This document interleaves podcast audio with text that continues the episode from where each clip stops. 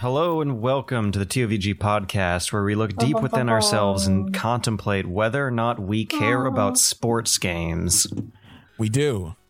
That sounded like the intro to one of your videos. Like you said that very in the Super Bunny Hop persona. Well, right before I started the recording, you guys were having a discussion that was actually really interesting about how you cared more about sports games 2 generations ago when they were much less realistic. Yeah. Basically the point that I was making. Also, hi and welcome to the TOVG podcast. We're the podcasters and we have guest Michel Devillar, but George Devillar will never say it right. I think out of spite by this point. That is a Super Bunny Hop-ism at this point. Okay. Personal friend from conventions, Screenwave manager Michel Devillar. Yeah, there it is. is here with us today to provide some interesting insight on we're gonna get to Berserk later because I know you're a huge fan and that's breaking this week, so I thought it was a good time to have you on. But before then though, sports games, right? The hottest, that's what people really care about in our audiences. Absolutely. I was just mentioning the point that I liked sports games. Like we had a couple on the Super Nintendo, like I think I had like Bill NBA Walsh, Jam. College football, and there was one with the mutants. Like, I was a Mutant League. Mutant League football. I mean, like the thing, because like I think everybody can mostly agree that games like NFL Blitz and stuff are like fun sports games because they're and they got like over the top, absolutely strong armed out of the market. Like right, the things that ruined sports games ever being fun again were EA buying out the actual sports league rights. They can be the only ones making an NFL game for like the past 20 years. I think there was actually a court case contesting this. But also, they're just guaranteed to sell no matter what. Like it's like the Sonic problem. They can ship whatever crap.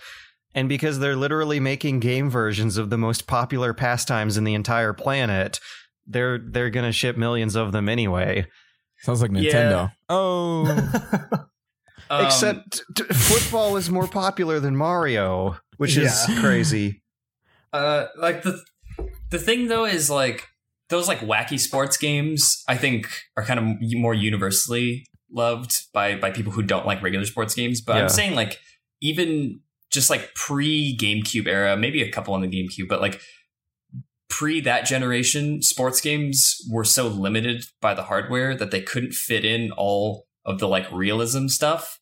And so they ended up playing more like arcade games. Right. And I think that just like it was so appealing. Like I still have NHL 95 on the Super Nintendo, and that game's a blast. And it plays nothing like actual hockey aside from, you know, some basic rules, but like I found that game really fun, and I don't think I'd find NHL 16 if they even have modern NHL games anymore. Yeah. I don't think I'd find that fun. The hockey ones were great. They were just really, really fast and responsive, which you don't get anymore because everything's super intricately animated. At a friend's house, we had an old NFL machine, old Madden machine, and like he would take it to get it updated, like the roster and stuff like that. But like it didn't matter. Like we would go, the graphics were decent enough, and it just felt like a blend between Blitz and just like what we have today. Like just like that, like a nice midpoint. Yeah, just nice, clean. You can throw long passes, and they might catch it. Like it's this absurdity, like crazy fumbles, stuff like that. I mean, I was always into the Blitz, the Showtimes, the Jams, the Streets, all of those crazy games. I'm wondering about that. Them. Like it seems like back in the day, you had more spin-offs that weren't like wacky monster football, but just like when I was playing the SNK Humble Bundle, which is back up again, they have Baseball Stars 2, which is just like comically proportioned anime baseball, and it's really, really fun and carefree and doesn't take itself seriously, but it's also not so extreme that it's like mutants smashing each other in the post-apocalyptic future. They just wanted to make a fun, wacky video game version of baseball, and they did. SS Tricky. Let's not forget all those. Let's not forget about NBA Street is like the same level of absurdity that Baseball Stars 2 was at, but it had actual licenses and names and personalities. And I guess, is that like so dependent to sell a sports spin-off game now even that other companies just don't even try it? Or do I just not care about sports games so much that I don't know about the wacky over-the-top spin-off sports games that do exist, but just fly under my radar? Yeah, I can't think of any. Yeah. It feels like a lot of those games, or like a lot of the systems that you would find in those games, just got like folded into Smash Brothers clones. Isn't it hilarious that we started this whole branch off by talking about Rocket League? Yeah. Like, is Rocket League what we have to work with now at this point? Yeah, I guess so. I mean, there's got to be something, because there was that dodgeball game on the DS a few years ago that was pretty solid. God, but years ago. Yeah, I mean, that was like almost a decade ago at this point. Now that I'm thinking, because that was like original DS. But even like a couple years would be a long gap for there to be like no games of a genre. Yeah, and I think like. So I've got a very weird situation where like I kind of grew up mostly in arcades. I didn't really get a home console until the Dreamcast came out. And so like for me, I only really ever grew up with like the NFL blitzes and like the really arcadey style games. Right. And so when I finally kind of came face to face with, I guess, the more quote unquote simulation ones, I just never saw the appeal, because I was just like, if I wanted to play like by the rules football, I'll fucking go join like an indie league and go outside. So like, yeah, I'm definitely kind of feeling that's an underserved niche, and I am, like you mentioned, like just a few years gone. Like, why? There's no one. That's free money, I would assume, right? Like, like I guess like the closest thing that we have is the Mario sports games, but like even then, the recent Mario Tennis was like a far cry from the original Mario Tennis that did that, like. The recent one became less wacky and more like just hit the ball back and like forth. There's a middle ground that's missing. It was a middle ground that was filled by NBA Street and Blitz, like things that played with the real sport, but by very absurdly misinterpreted. like a 10-year-old kid high on sugar with a dirty sense of humor was closing his eyes and picturing how this sport works. Yeah. No, instead you need Spike Lee narrating your career mode. Oh, NBA. Oh my God. I think they have that at Redbox. I could check it out. It's it's free on PS4 right now. Yeah, it's, actually it's worth checking out. Why it was fresh in my mind, because that's even better than Redbox. Uncharted 4 is what I got at Redbox. Anyways, hello, welcome to the podcast where we usually spend the first 30 minutes talking about what we played, but I don't know, it's like a little refreshing to just not go with the formula every now and then and actually talk about some interesting topic. Talk about video games. We can't talk about what we played this week and also talk about mildly exaggerated sports, because those don't apparently exist right now. Yeah. But that's, I haven't played like anything aside from Overwatch. I played 20 minutes of Oblivion right before we started this. Why did you play 20 minutes of Oblivion? Yeah. Because I'm making a video on Oblivion, so I had to start up the game. You know that's fair. Why I was a trash teenager? Why I was like the worst? Why? I really liked Oblivion from that's what my video is about. Ages 16 to 17. Yeah, spoilers, I guess, but the video I'm making is why my favorite Elder Scrolls game, Oblivion, is the worst Elder Scrolls game. It was so hype back in its day too. Yeah, like it really opened the market. Up? What's that? Did plates stack up in your room? Because that's what happened to me. Like just dirty plates. Shit. No, that happens now. Actually, yeah. I do that more now than I did then. Same. Then again, I lived with my parents at the time because I was like, you know, a little baby. When there's no mom to pick up your plates, you just set them on top of your computer and forget about them until you need to remember that they're there. Until they hit the ceiling and you're like, fuck. Now I got to do 2 days of dishes again. Oh, man. But Oblivion. I can't. I played it again just like a year later, and I was like, wow, this is already aged poorly. And that was in like 2008. Yeah. So yeah, I can't imagine what it's like now. That game is like, that game aged as well as like an open tub of sour cream outside. Ooh, sweet. And you live in Southern California, so. Yeah, I mean, you don't even need it outside in fucking California. It's gonna boil that shit inside. Anyway, so like, I like Oblivion a lot. I have a lot of good memories with it.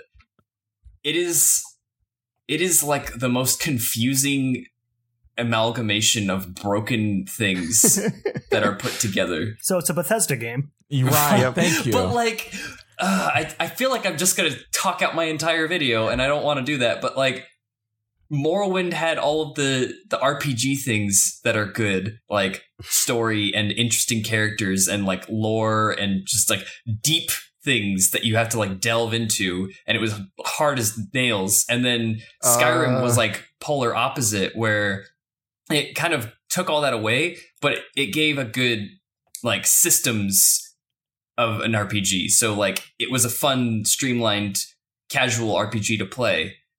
Whereas Oblivion doesn't have the deep lore story stuff, and its systems are all completely broken. So it's like, why? But it was big and had really good looking trees and foliage, and all the combat was like kind of a real time action game. And wasn't the bloom achieved mainstream success? Yeah. It's like, wasn't the bloom lighting a big drawing point for that as well? Yeah. Early screenshots of Oblivion before they started having human beings in the screenshots were like amazing for the time. I was like, how can I play a game that looks like this? When I was seeing those screenshots in like 2004, the Oblivion stuff just made no sense visually. Yeah. God, I forgot what I was going to say. Especially for a game like that big. Yeah.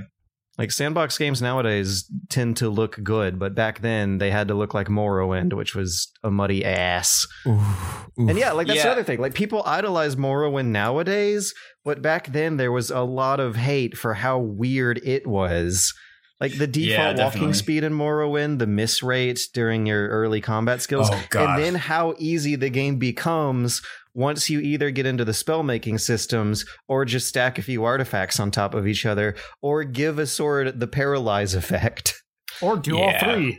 Yeah. Which the game gives you in its main quest. It's like here's a sword that paralyzes enemies so they can't slash you back. And then here's the artifact that makes you fly around. Dude. The Morrowind speedrun is one of my favorite speedruns. It's a very, very easily breakable game, like almost more so than Oblivion. It just will look and sound better and be more interesting to play and think about in the process of breaking it than Oblivion. Oblivion like starts out as mush, whereas Morrowind starts out as like a nice solid goober that you have to turn to mush. Okay. Fair enough. The interesting thing about Oblivion is that it has no less than 10 perfect 100 scores on Metacritic. I believe it. Yeah, I'm not surprised at all, actually. None of the critics' reviews on Metacritic are even below positive. They're all green. And I think the lowest one is like an 82 or something. The first 6 hours of playing Oblivion in 2005, 2006 is like, blah.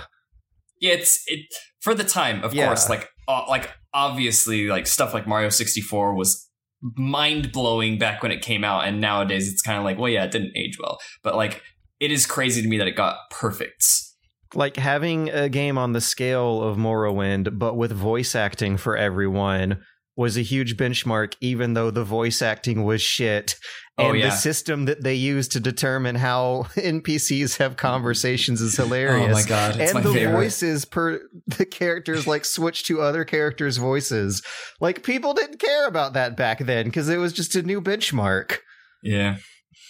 And now like Fallout releases, and one of a hugely contentious line in my review that no one questioned was how the audio mixing changes in the middle of someone's sentence.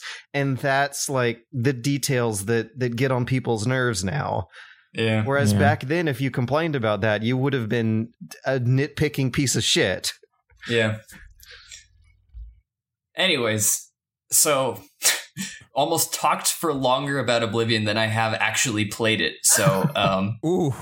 Wait, how far did you get in your... Like I said, I played 20 minutes before we started. Okay, so I guess, are you still in the dungeon? Yeah, I'm not even out of the sewers yet. Oh, wow, okay. Because once you get out of the sewers... I think I remember when I first loaded up in 2007 and got out of the sewers, I was like, wow, look at this huge, majestic, beautiful overworld. Yep. And then in a couple years later, I got out of the sewers and was looking at an incredibly low-res LOD across the water with like trees from Doom pixel sprites looking back at me. And I was like, come on, guys. Yeah, I'm actually planning. Well, right after we finish the podcast, I'm going to stream a little bit just to capture footage. But after I make the video, I think I'm planning on like doing a streamed Oblivion playthrough, but with a fuck ton of mods, because I've never really gotten into PC modding. You know that I'm not really in the modding scene, but I want to like get all those like make Oblivion look like fucking Avatar. I want like those and make it look amazing. Where you have giant naked blue people? No, I mean like good CG. Oh, maybe that's a bad comparison. Avatar didn't really have good CG. It did have giant naked blue people. Though. It did. That is which there one are thing to its credit. Many Oblivion mods for. Yeah, just a make people giant mod, and then a new Dark Elves mod. Done. Mm-hmm. The Last Airbender, right? That's what. No, that's the good CG. No, right? That's the one with the big blue naked people. No. Yeah. Oh, believe me, I cried when I watched that in theaters. I can't believe you even watched it. I can't believe. I still want to see the live-action Dragon Ball movie. Oh, dude. I forgot that exists. It is a special kind of train wreck. I forgot about it until just now. Yeah. Dude, you don't want to watch that, man. No, I think I do. Have to. Yeah. It's worth watching. Movie night. Next time at MAGFest, when me and Michael are together, we'll kick everyone out of the room to watch the live-action Dragon Ball movie. Have you seen the live-action Tekken film? No. Oh, my God. Oh, we got to do that one, too. It's so bad. Like, oh, no. But you laugh, but I love garbage. I genuinely enjoy garbage. Okay. One of my top 5 favorite films of all time is the first Mortal Kombat movie. So dude, I can agree with that. Like, first Mortal Kombat's amazing. Adore that movie. And if you really want to scrape the bottom of the barrel, there's the live action King of Fighters film. Jesus. Oh, really? Oh, it's yeah. Does it have Mai? It's got Vice and Mature in it. I know that much. If there's no Mai, then I can't tell if that's like really, really disappointing or if that just is a testament to how beautifully garbage it is. Yeah, I do know that Ray Park, the guy that played Darth Maul in Star Wars Episode 1, I believe plays Rubel Bernstein in it. Just, yeah, it is rough. Like, wow, you have like a list for me. Oh, I joked about the live action Dragon Ball movie and came away with like... 6 homework. Hours of material. Here, I'll add another 2 hours onto that. The most tangentially video game movie and also my favorite piece of garbage in the entire world. One of the 5 movies I own a physical copy of. In the Name of the King, a Dungeon Siege Tale. That's on Netflix right now, I think. It is. You must go watch this film. Uwe Boll? It's Jason Statham. Oh my God! In an Uwe Boll movie, yeah. It's that's based off of Dungeon Siege, right? Yeah, it's based on the fucking game series Dungeon Siege. Nothing to do with it, of course. Nothing to do with it. I actually bought Dungeon Siege 3 after watching that movie because I was like, I wonder like what the games are like. It's awful. Dungeon Siege is a terrible series. Yeah, do not do that. It's a shitty Diablo clone. Yeah, I got. The game. I got Dungeon Siege 3 for free because I had a $20 gift card to Best Buy and it was $20. And I feel like I lost out on that deal. Yeah. Yeah. But the movie's fantastic. I think it's I want to believe that it's self-aware because it's really, really bad. Anyway, sorry. What have you guys been playing this week? I've been playing Doom. Oh. Yeah. Tribes. So Doom released to very low expectations and ended up like ripping and tearing them away, which is good. I don't know if I'm like feeling the same kind of euphoric, elated sense of wonder and joy that I want to, though. And I feel like it boils down to my play style and how the game prioritizes a lot of checklists of stuff. but it does combat cards really, really well. Well, the key cards are fine. There's a red and blue one. Some levels have one, some levels have two, but it routes you in and out of them very well. The level design's cool. It's like surprisingly old school and Metroid Prime-ish. It's like really not an internal organ artery corridor shooter at all. It looks like old Doom maps, very, very layers of squares on top of other layers of squares. But there's a shitload of blank X amount of times challenges that you're juggling at once that are tied to your weapon upgrade points, which I think is kind of a mistake because it has this really great, actually pretty amazing combat system that takes cues from platinum character action games to fix new school problems with old school throwback shooters.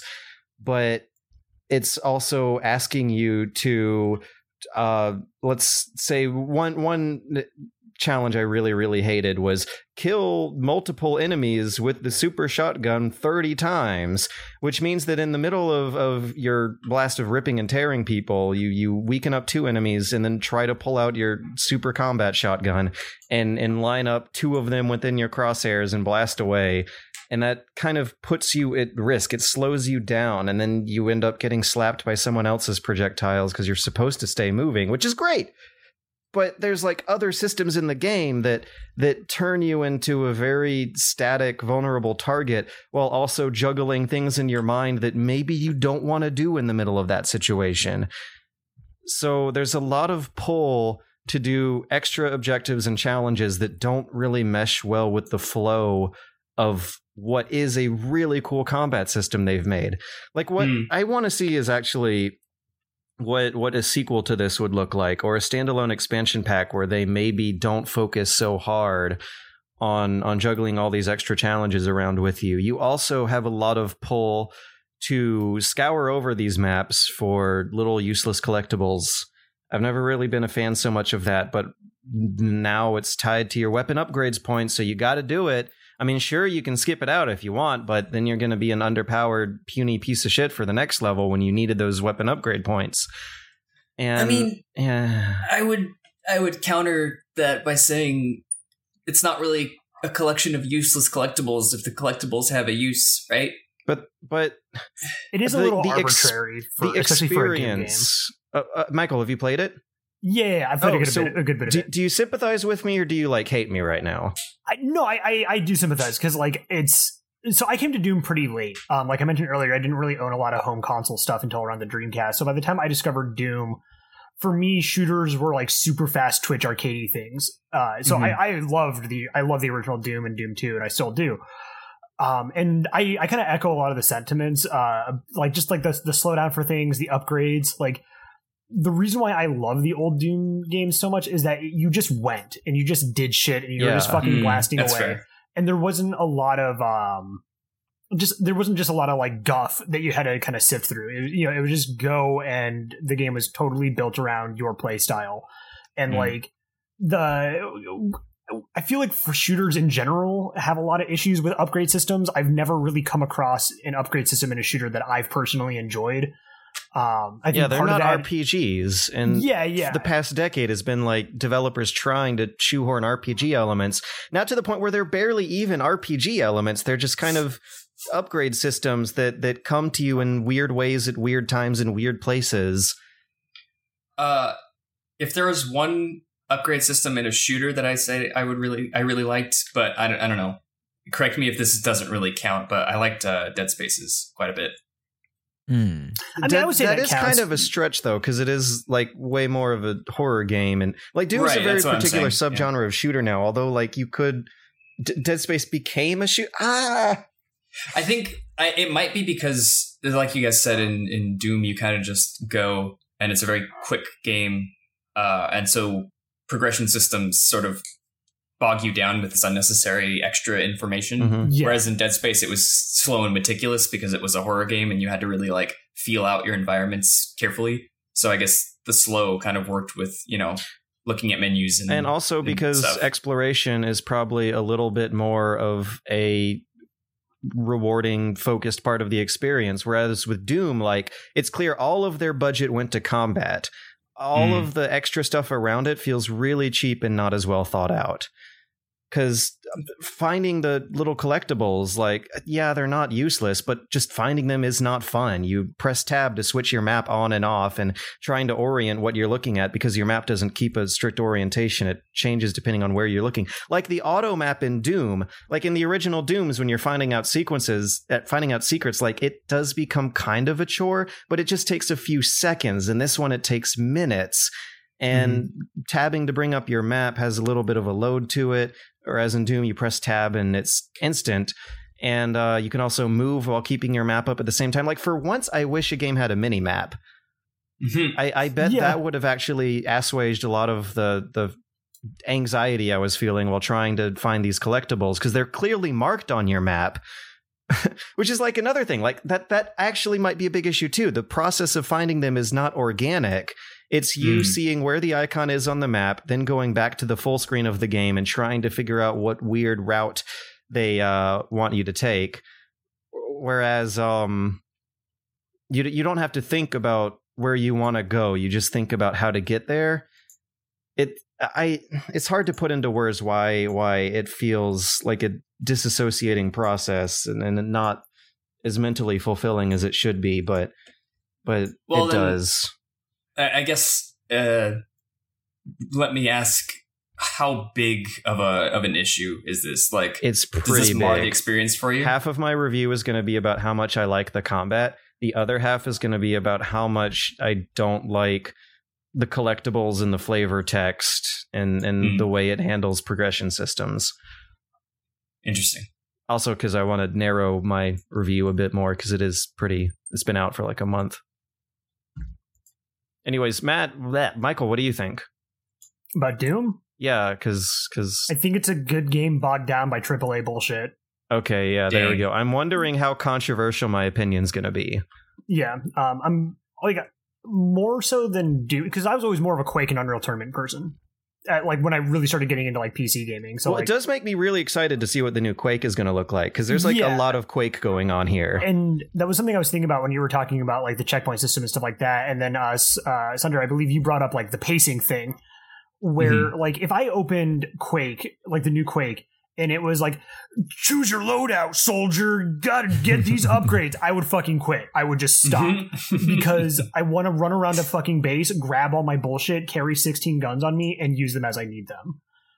By that same token, if I started up like, I don't know, Arma, you know, and I busted into Arma, and they're like, okay, here's this pistol. Somewhere out there, there's a M4 with a full kit loadout somewhere. Yeah, go get it. You know, it's the same thing. So I think it's just, for me at least, it's a matter of tone.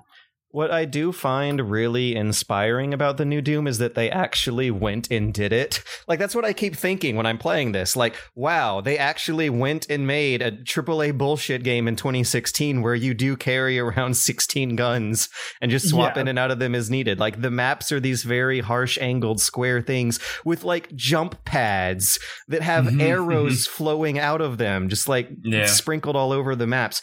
The armor pickups are, like, floating in midair and rotating. Like, it is way, way more arcadey than it could have been. Like, it's basically what Doom 3 should have been and what Doom 4 should be. It's just, in addition to that awesomeness, they have some really like slow, slimy, sticky things tacked on. Are you saying that this game is better than nothing? It is way better than nothing. It's also way better than the last one they made. And so that's good. Like, it's a step in the right direction. I just don't know if they're like totally there yet. Like, if they figured out how to have a progression system that's paced as fast and brutal as Doom needs to be paced. Yeah. Well, also, I also got really disappointed with the story. It starts off great. Like your Doom guy wakes up in the base buck ass naked and just walks into the next room to put on a Doom suit after like smushing demons with his hands in the previous room. And then a little computer screen comes on and says, everything's gone to shit. You need to turn on. And then Doom guy like flips the screen over and throws it on the ground. Like, it's fully embraced the infuriated, mad douchebag that the Doom guy from the comic book was. Right. And has made like an incredibly metal as fuck story premise behind it and explaining it. But then in the second half, it ends up taking itself way more seriously than the first half suggests. I'm doing a second run actually just before the podcast, and the game intros beautifully. You, after smashing that screen over, you have a title screen that says Doom, and some electric guitars flare up and they're distorted as shit. The music reaches a crescendo, and then it fades back into the game, and your guy cocks his shotgun to the beat of the music, and then it just stops as you're looking off at this vista of Mars, and it does a really good job of getting you pumped. Which is what Doom should be about. Like, they also learned it's not horror or immersion. It's more about the power trip. Yeah. See, it's a game that I'm not interested in spending money on, but from all the reviews I've heard, it seems like something I would enjoy. Yeah, it's fun. Like, that is the most important thing. It's just like really fun when the combat's going and you have a good flow going. But then when you're outside the combat, it's It's like really nagging my mind how there are these two distinct tasks. Anyways, what else have we been playing? Matt, you've been quiet. What's going on? I have not played Doom. Maybe I should have used that as my cleansing my palette game, because after playing MGS4, I just needed something really different. And since I was kind of excited, you needed a game, is what you're saying. Exactly. Oh God. Let's not get into that. I was really I'm really looking forward to the new Pokemon, like I said last time. So I decided to go and get me Omega Ruby, and surprisingly, they all right. There's, as people know, some people haven't played Pokemon in a while. If you're like me, you played a lot of Gen 1, maybe Gen 2, maybe Gen 3, and then you kind of stopped. I skipped. I played Black and White, and I thought it was cool because, it's finally evolving. I feel like Pokemon, but here they introduced the Dex Nav. Now, if you haven't heard of the Dex Nav, I know Jimmy has. Yeah. Basically, it tells you what Pokemon are in the area, so you can search for them and try to catch them. Now, that seems like it takes the entire mystery out. Go ahead. So that seems like it takes like the entire mystery out. No. It doesn't show you the Pokemon. It just tells you that there is more in the area. Okay. So you don't spend most of your time just wandering around. Where's this Pokemon? Which area is this in? When you're in that area, there's a little box on your second screen that shows like a silhouette. And you can just keep, walking around until you find it. Once you see it, once you catch it, you can actually search for that specific Pokemon to capture like a shiny or something that has potential to have like rare moves and stuff like that. Like before, in the beginning, like way before, I'm a type of guy who just enjoys Pokemon, just goes in, level up a couple creatures, beat the Elite Four. I'm done. I'm done. But I don't do the EV training or anything like that. But with this, I've always wanted to collect all the Pokemon, but it was so annoying to try to find them all. So in this one, they're like, "Yo, you can collect all these, and you will get like a little shiny pin that you collect all the Pokemon in this area." It's pretty satisfying, and probably the best thing I've seen added to Pokemon, other than the XP share, which is cuts out all that grinding of like grinding that one Pokemon to get up, because all your Pokemon basically just float up with you, which is quite amazing. The recent Gen 6 stuff really added a lot of good ease of access, the quality of life upgrades to the series. And they actually had like a kind of iteration of the Dex Nav in Black and White. But you had to like go into your Pokedex and then like go to a menu, and you could check like, oh, have I caught everything on this route? And be kind of more like a yes or no. But the Dex Nav, it's great that like it shows you like a little caricature of the route that you're on. So it's like, oh, this route has like water, grass, and rocks that you can smash. And then it shows the silhouettes next to those things. So it's like, oh, you might need to surf to catch these that you don't know about. It was really good. I think the whole like Dex crew was ranting and raving about that when it came out, because we were all like so excited that we weren't just blowing through the story and then catching stuff later. Right. We took our time on the routes, and like I was like, just I want to catch everything on my way out. Like it's felt more adventurous instead of just like a slog through the story and then like do all the stuff afterwards. It makes you want to explore. Yes. You know, it, especially with now that you can see Pokemon kind of peek their head out and you can walk slowly towards it. That's cool. That's so cool. Like, all right, mm-hmm. if you guys have never seen it, your nav will like start ringing and say, oh, there's a Pokemon there. And you'll see something outside of the tall grass, like kind of shaking. And you can slowly press the stick to slowly creep onto this Pokemon. If you move too fast, it goes away, runs away, and then you miss it. And it'll tell you like, oh, this is a 3-star or a 2-star, whatever. This has a potential thing. This is holding an item. This has a special ability, which some of these special abilities are really cool, like synchronize with routes. Like, holy crap. Like that just makes everything more fun. And it's really rewarding. It's the first time in a long time that I've genuinely enjoyed a Pokemon game, like really enjoyed it. It's weird. It's Pokemon, you know, like it's weird, but it's good. And I hope that Dex and Nav is something that they keep for a very long time or make better, because there's a lot of features have come and gone from Pokemon, and I'd rather not that be one of them. So it's kind of got me excited for the new one, and kind of have me looking at my old Pokemon cards, and I was like, oh, I feel like I want to collect again. I've been a big collector for a while, but I haven't. Mm-hmm. I kind of stay away from buying cardboard because I know how crazy I can get. Yep. So yeah, it just gnaws in my mind. I was like, no. I'm just gonna play the game. My $30. That's it. That's all I need to spend to have my Pokemon fix. But yeah, that's Pokemon. I'm sure I scared Wee Men and Michael, but it's okay. So okay. I'm glad you're enjoying it. Yeah, dude. I'm glad that they're modernizing it at least a bit.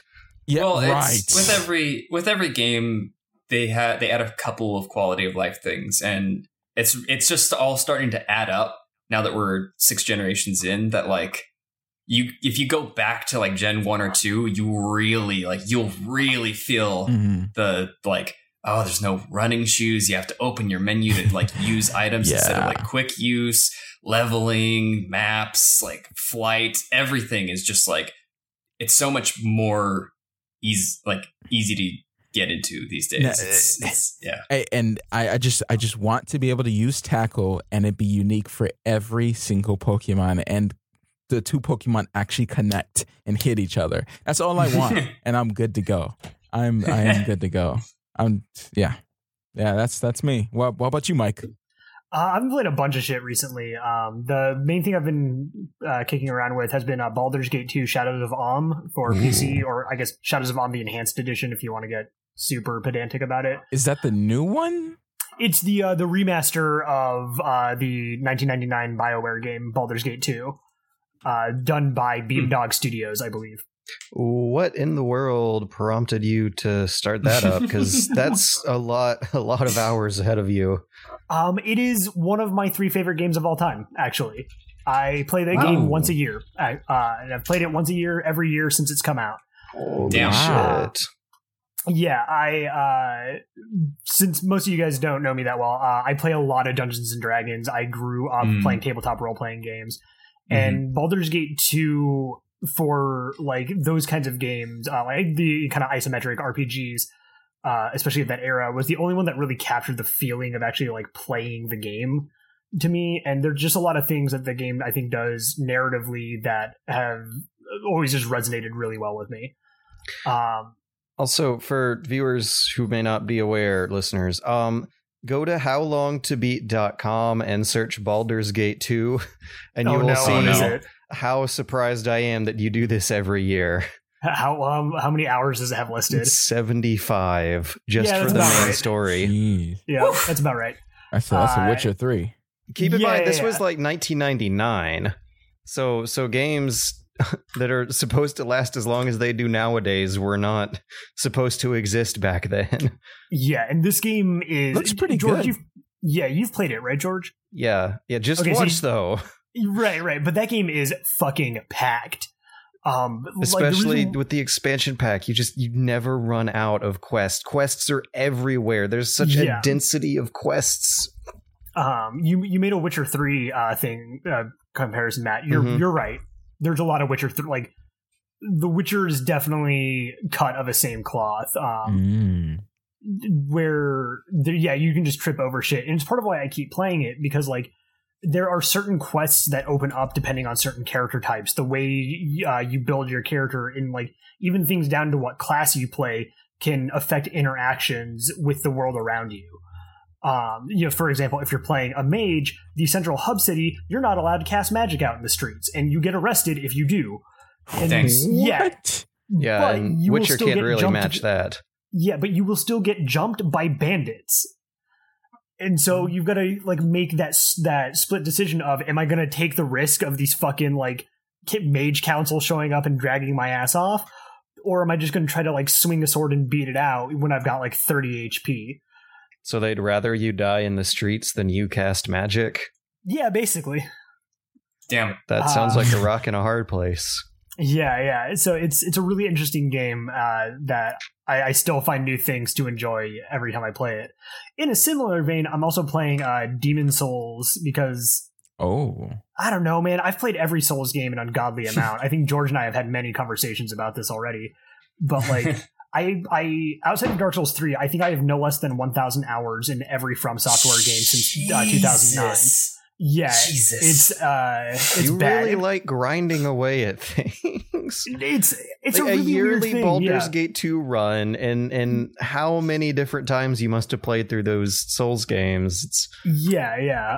I think I've beaten the first Dark Souls like 53 times. Wow. It's rough. Fuck. Yeah. Holy crap. Now, that being said, those games, like the Souls series sort of speaks to me on like a core level. They represent everything that I enjoy aesthetically about like dark fantasy settings. And they sort of, in a weird way, like plucked out what I want video games to be and then made it into a video game. So that's why I have such an affinity for those, but Demon Souls, for some reason or another, has always been the one that I enjoy the most. Part of it might just be the nostalgic factor, since it was my first, From Software game that I had played since like an Armored Core title. Oof. I play through Demon Souls every so often, partly to see if the community's still going, which it is. There's still some dudes that just haven't left. I was playing it a few weeks ago, and I mean it wasn't like launch, but there were still warnings in front of all the traps. Didn't you tell me a few days ago that Demon Souls is your favorite out of the bunch? Oh, absolutely, hands down. Which is funny because I think I think it gets a lot of the level design and build stuff right, but that game is super janky compared to what they've done since. Well, I don't know, maybe not janky, but the level of standard that they reached with their art and music is a little hilarious. The music is definitely hilarious nowadays. It's like basically any boss theme in Demon Souls sounds like you're stumbling to the fridge to get beer at 2 p.m. in the afternoon after waking up at 2 p.m. in the afternoon because you were up like all night Mr. playing Bean Demon episode? Souls. Like, it's the music that sounds like a big heavy monster stumbling through, but with a like comedic tone. Sorta, yeah. With ladies in the background going. Yeah, there's. So, like, are you guys Star Wars? A little bit? But are you guys familiar with like the later Souls games and like the big bombastic orchestral scores and stuff? Mm-hmm. I definitely listened to. I went out of my way to listen to the theme from what's-his-face, first boss from Dark Souls 3. Oh, Eudex Gundyr, because that song's fucking amazing. No, not Eudex. The first, like, real boss. Oh, Vort of the Boreal Valley. Yeah, okay, that song's also super good. Yeah. Jimmy, did you get to Ornstein and Smaug in your Dark Souls 1 run? Last place I did was the Gargoyles. Oh, wow. Okay. I haven't played since. Okay. Because their song is like, so good. I say, if you want to play and need someone to help act as your, like, Gandalf, hit me up. I am part of the reason why I've beaten Souls games so many times is that I usually end up acting as a Sherpa for my friends that want to go, but they're too, like, nervous or scared to do it alone. So I'm like, fuck it, I'll make a new character. Like, you're the wizened Obi-Wan that guides their Luke. Oh, you know, you do kind of look like Gandalf when you're playing a spellcaster in this game. There's a lot of, like, modern Lord of the Rings imagery for the magic characters. Yeah. Let me ask you, Mike, do they get comfortable? They have to get, like, really comfortable and think, like, oh, this is fine. It's fine. I can handle this. Is that what happens after a while? That's what I try to do. Like, so whenever I play with a friend, I try not to do everything for them. I try to sort of, like, the reason why I use the Gandalf reference is that, like, I try to act as a guide and as help, and I'll step in if they're just completely outclassed. But, you know, I don't want to just beat the game for them. That's not fun. Yeah. You know, and that sort of, for me at least, robs them of a very core experience of the Souls franchise, which is that achievement in that sense of sort of, like, elation and relief when you overcome a hard challenge, even if that hard challenge is just an ambush moment in a fucking swamp. I hate actually playing co-op unless it's a boss that I've been stuck at for 2 hours. Co-op's fun. My first run in Dark Souls 1 was co-op with other players just rushing ahead of me, and I didn't know what was going on. They were friends of mine in real life, and they were just like, oh yeah, let's all play Dark Souls, it'll be fun. And I was the only one in a group of 4 who hadn't played it before, and it was awful. I did not understand the appeal of that game until months later. Yeah. Yeah. But yeah, so, like, I'm a huge fan of those games. And I think the reason, George, you mentioned, like, artistry and sound design, I would actually disagree with you. I think Demon Souls is still the best in regards to the game's atmospheric artistry and sound design in the entire series. I don't know. Dang. I mean, like... Maybe atmosphere is like one thing that they all do extremely well, but yeah, absolutely. I think their music budget is facing a very, very visible uphill trend once they finished off Demon Souls. I think the boss music in Demon Souls is comical, which is fair. I mean, there are some tracks that are definitely reaching in that route. I think for me, it's more so just the, like, I equate the music exclusively with the moment of the fight. And so, like, I can't, for me, it's hard to remove my experience of, like, walking into a room, seeing this 20-foot tall dude clad in armor with a giant lance and shield who's about to fuck my shit with, like, 12 crossbowmen flanking him. Speaking of which, I do like the bosses in Demon Souls better than I think all the other games, because they're all a little more puzzly. Yeah, it feels like... They went for a different philosophy after Demon Souls with the bosses. They're much, much less puzzle bosses. And with Demon Souls, it seems like a nice mix between both puzzle bosses and skill challenge bosses. Yeah, absolutely. And I think a big part of that is, while it might not seem present on the surface, playing it as much as I have, there's a lot of game designer Fumito Ueda's design philosophy in the Soul series. Like, there's a lot of Ico and there's a lot of Shadow of the Colossus present in those games and Demon Souls that sort of gets excised from the later Soul series as Hidetaka Miyazaki sort of finds his stride. Can you clarify? I'm actually interested. Yeah, well, like, for example, you mentioned the puzzle design aspect, and you know, in Shadow of the Colossus, every boss is technically a puzzle. Where in, like, Demon Souls, the Gaping Dragon, for example, you just wail on its asshole until its tail breaks off, and then you wail on its asshole some more until it's dead. Any kind of equivalent fight in that game would have had some mechanic to use. Actually, one of the main combat encounter type boss, the old hero from Demon Souls, you realize midway through that the boss is blind and is relying completely on its auditory senses, and thus the amount of noise that you're making as a player to combat the fight. And I really like that. There's more to the fight than just learning the patterns and when to dodge them. Right. So to bring it to the Shadow of the Cold... that layer's missing from a lot of other Souls bosses, even as good as they do get later. Yeah, and so to bring that to the Shadow of the Colossus thing is that, like, you know, when you see a Colossus, you don't just, you know, run up and stab its butthole. You look at it for a second, take it in, go, okay, how, oh god, what?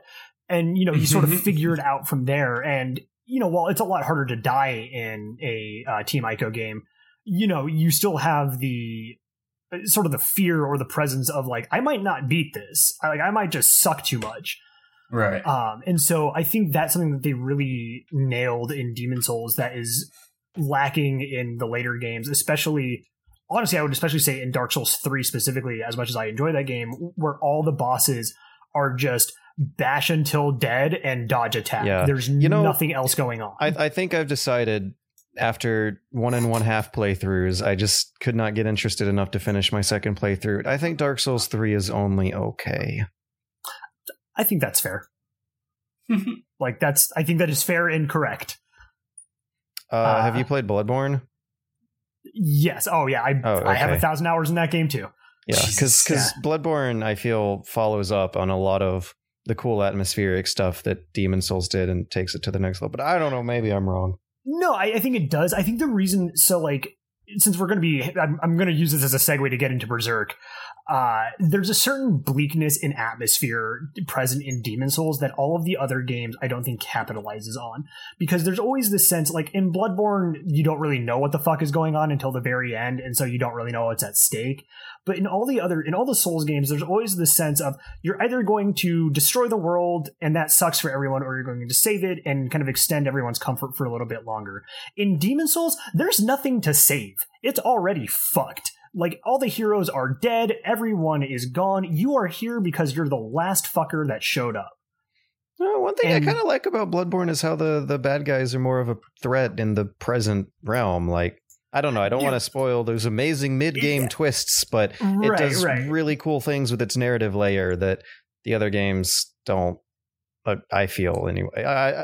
But anyways, let's... Yes. Let's transition this into Berserk, because I don't know what a Berserk is.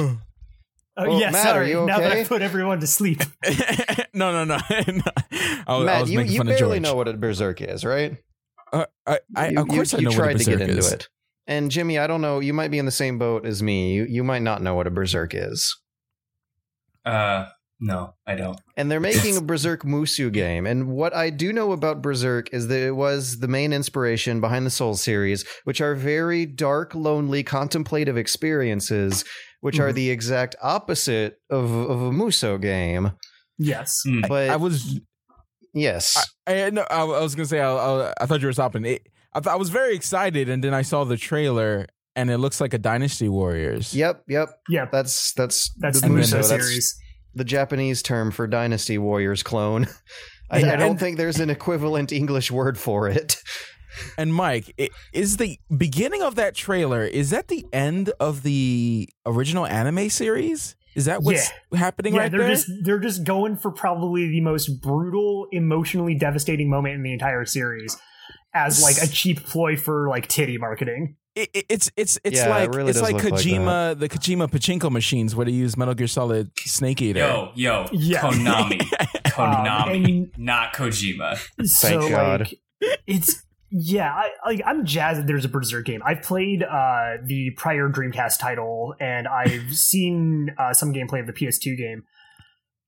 Fucking, I don't know, man. Like, I want to be excited, but. I don't think Tecmo Koei is the right company to be making this game. Maybe not, no. They are the publishers, but also not like in-house developers for the Souls games. No, that's Bandai Namco. Oh, sorry, Bandai Namco, Koei Tecmo. Yeah. Both of those terms are two words with a shitload of vowels in them. I got confused, sorry. That's fair. But yeah, so it's... I don't know, man, because... I love the Warriors games, like, don't get me wrong. There's something cheap and primal about the fun I have about it, that if I just need to, like, kick back and turn my brain off for 20 minutes, you know, I'll do it while committing genocide across the histories of China. How often in Berserk does this guy like slash through 3 to 5 people in one swing? A bunch, but there's usually like... Okay, so Berserk, and Matt, you can chime in on this if you want to, whenever. For me, like, the violence in Berserk is always indicative of a bigger thing going on. Like, it's a... What's the word I'm looking for?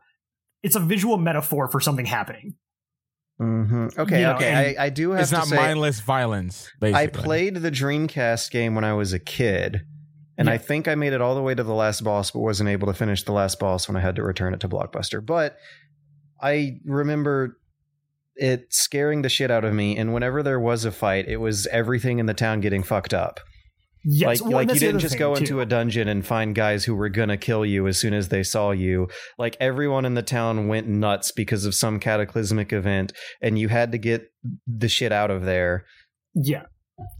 So everything was framed in some kind of battle scene, I guess. Yes, yeah, and that's the other thing too, is that like Berserk, like the framework of Berserk is ripping off a lot from, I believe it's the 100 Years' War, and so like there's that sort of architecture for this fantasy series. But on top of that, Berserk's also a horror franchise, and it's like deeply steeped in a lot of horror mythos and drawing from a lot of that. Like all of the main villains are named after horror characters from sci-fi horror and just modern filmic horror. And so, you know, it's this really weird going, you know, to the reason for the Demon Souls thing I mentioned earlier is that it's very deeply horror atmospheric, and like everything's about just the struggle to fucking survive. Yeah. The only other thing I know about, well, two things, is that it's super dark and edgy as fuck, and Griffith did nothing wrong. Fucking listen. Okay, sorry. I'm like 28 years old, and I'm still upset as I was when I first started the series, reading the series at 14. Mm-hmm. But yeah, it's like I don't know. It's Berserk is very near and dear to my heart, so like anything directly about it, I'm always a little leery of. And when they're like, "Oh, there's a new Berserk game coming out," I would love for there to be a Berserk game, but like I just don't. I don't know. A Musu title just doesn't seem to do it justice. Yeah. When I thought of Berserk game, I was like, "Oh snap! I want to play that battle that they had in like I guess like with the remake. I think it was part 2 where they had the big Doldroy Castle. Yeah, yes, and they go inside the castle and they fight the huge knight. Like I want to experience that, but looking at this trailer, I'm not going to get the experience, the game that it deserves. Yeah. Like, it's not going to be able to capture those moments. Like, Berserk, I remember watching that as a jit, man, and the end freaked me out. Mm-hmm. There's little subtle things throughout the anime. But then it just freaking rams you. The Dreamcast game scared the shit out of me as a kid. Because it was like a perfect combination between an incredibly depressing event and an incredibly horrifying event that was like 10 minutes into the game. Yeah. Like, very, very surreal and nightmarish in ways not many other things that I remember from that time hit me. Oh, yeah. It's rough. And music, too. Oof. Oh, God, the soundtrack for the original anime is so good. Yes, the original anime is really good. So good. It is one of the, when you hear it, you feel something. You're like, ooh, I don't know if I want to feel that. Like, ooh. Yeah, yeah. I use it all the time for my weekly D&D game. It's like that, that composer is sort of a staple in a lot of things I do. He's done a lot of other anime work since then, too. It's one of the animes I wouldn't show my wife. No, God, no. Yeah, so that's the big thing too with Berserk, is that like Matt was talking about, like the first arc, which is the most important one in the whole series, like I would argue from just a narrative character building standpoint is perfect. Like it has this amazing arc, crescendo, climax, denouement setup, and it just leaves you like, what was the word you used? Like raw, I think it was, Matt. Where you're just like shaking almost by the end of it. It's so devastating. Yeah. And so like a Musou game is not the place where you're going to have narrative depth and emotional storytelling that shakes you to your core. And because Berserk is not just like something you should just turn into some action game. There's more to that. It's not just some action anime. There's more to it than that, and it's not going to come off well with what I've seen.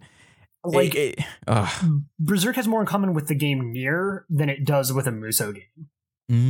Is Dark Souls going to be a better Berserk game than Berserk Musou? Is that the actual title?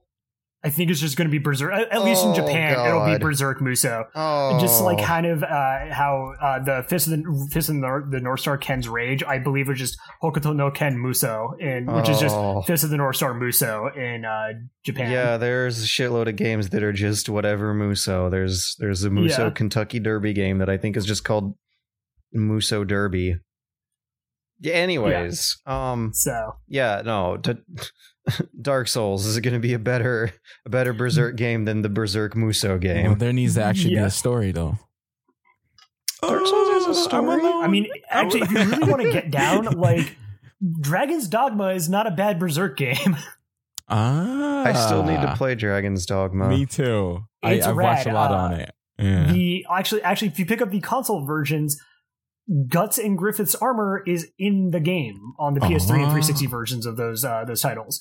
So it was Dark Souls. It was I mean like licensed armor. Like, oh wow, yeah, yeah. Never mind it was then. Yeah, it was a promotion thing in Japan, and then in the US they're like, yeah, fuck it, we'll just sell it at the shop. But they unfortunately took it out of the PC version because of the licensing issues involved. So. Wow. Yeah.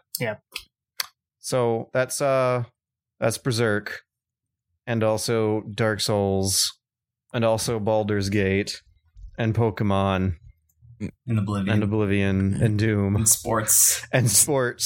Speaking on what's next.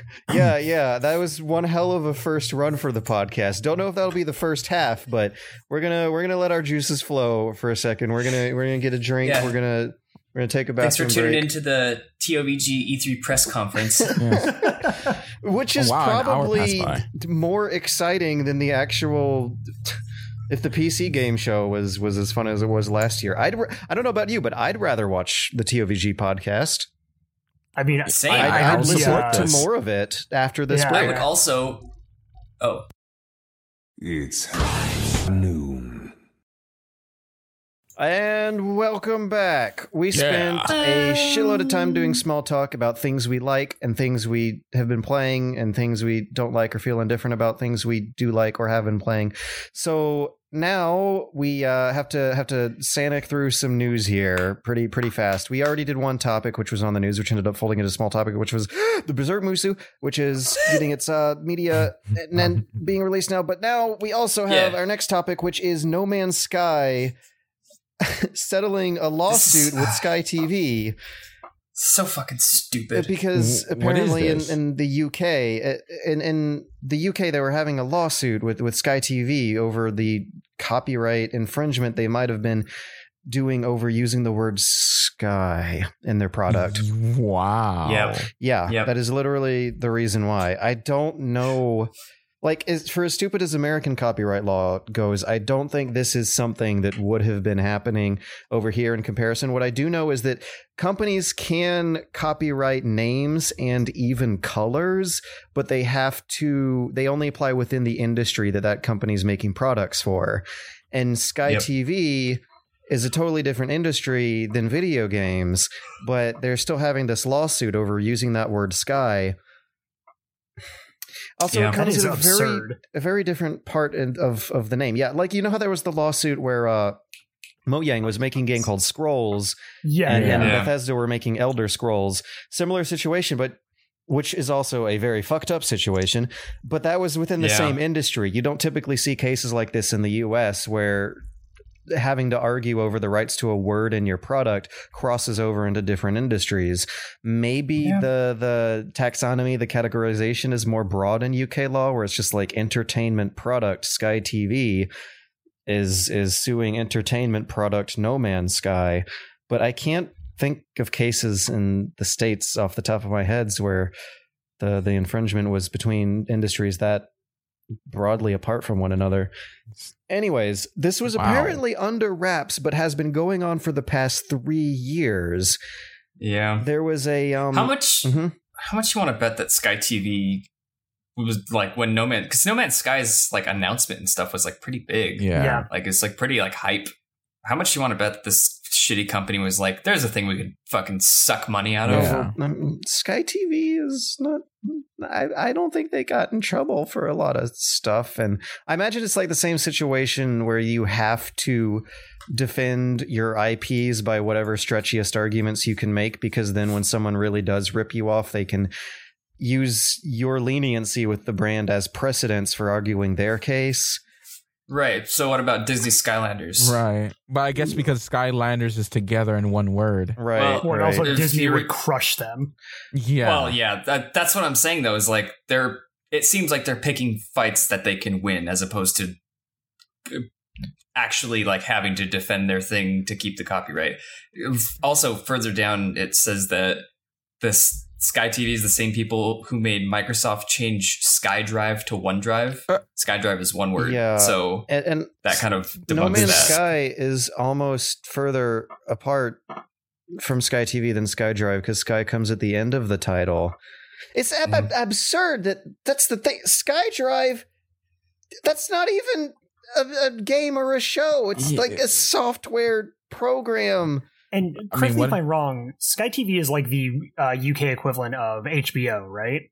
I think it's a news company, actually. Is it a news company? Okay. Yeah. I think they're like the Skynet equivalent of like ABC or NBC. Like they run the local news affiliates and under some kind of umbrella, I think. Okay. Are they going to win this and go for Skyrim and Legend of Zelda Skyward Sword and all those guys? It's time to fuck games forever. Sky Whale. Looks like the sky is the limit for you. Well, guess what? They got away with it too because they settled it out of court instead of just defending themselves and winning, which was apparently not what happened to Microsoft with their SkyDrive either. So it works, whatever they're doing.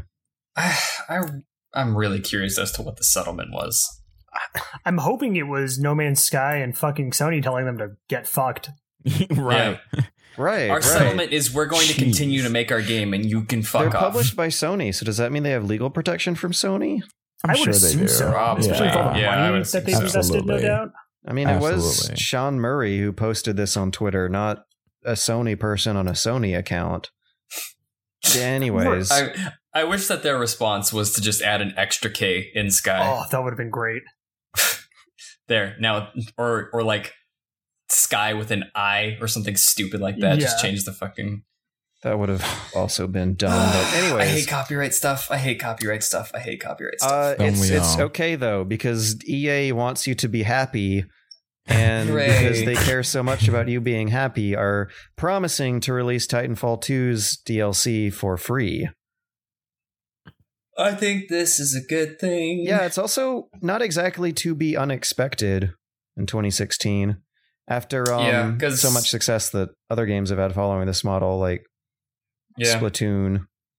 Paid for map packs and DLC just splits your audience, and there's a reason that there's nobody playing Titanfall on PC anymore. I mean, I think there's several reasons, but I think that one of the reasons is paid for DLC because it just keeps exponentially cutting your audience in half every time you release another DLC because only so many people are going to buy it, and then only so many people can play together, and it's like, well, fuck. I wonder if they're going to be taking this route with Battlefield as well because it was like a little surreal loading up Battlefield 4 for the first time last week and going through a server browser and having to check filters that specifically disincluded all the DLC expansions from the search results in the server browser. And I played it for a week, and then the week later they announced, oh, one of the expansion packs is free on the house. And earlier, EA was doing a promotion where they were offering all the Battlefield 4 expansions on the house, and I totally missed it and didn't care because I didn't have Battlefield 4 and didn't know I would. So they do seem to be a little more generous with this stuff than they have in the past.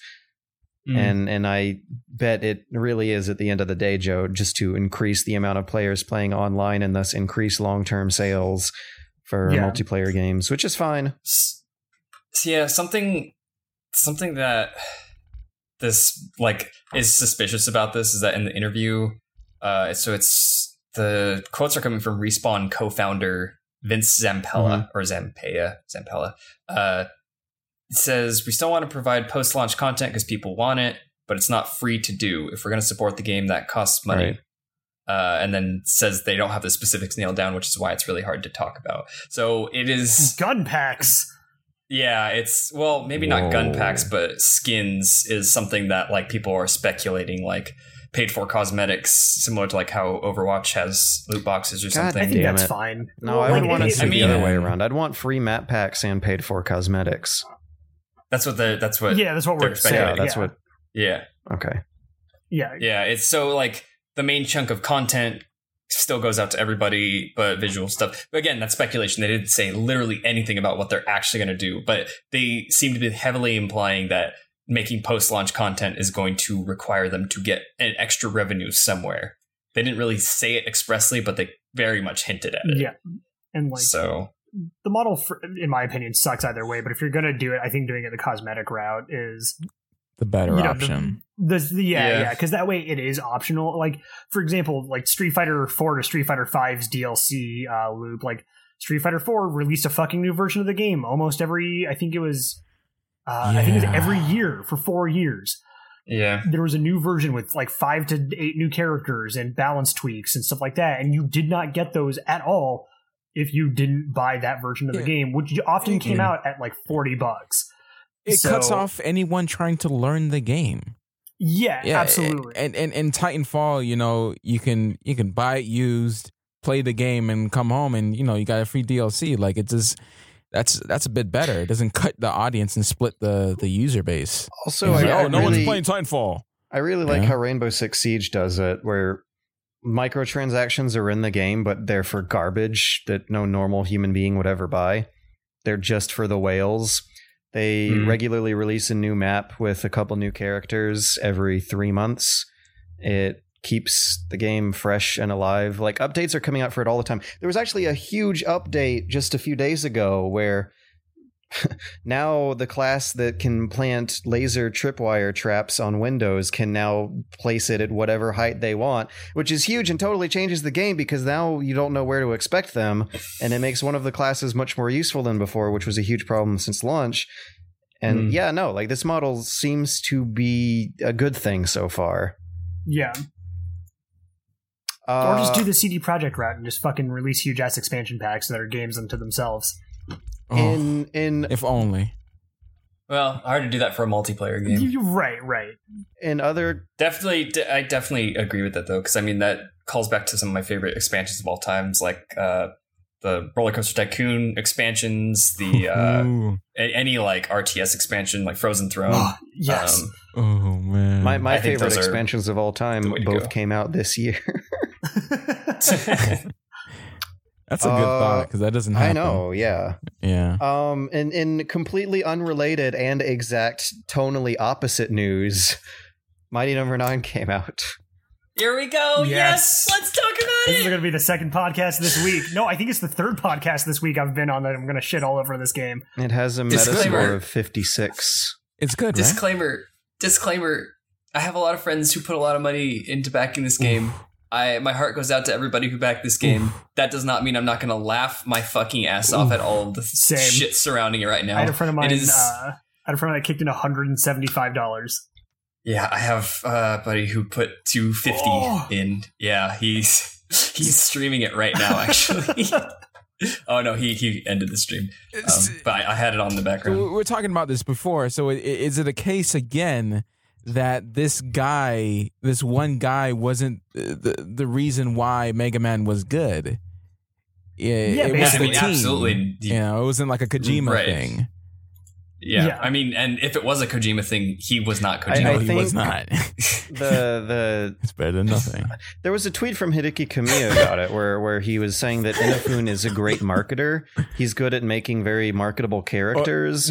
He's a businessman. Yeah. He's actually a businessman with the game together. Not a creator. That's like that's the biggest like roast. Yeah. Oh my gosh. IGN gave Mighty No. 9 a 5.6. That's generous, isn't it?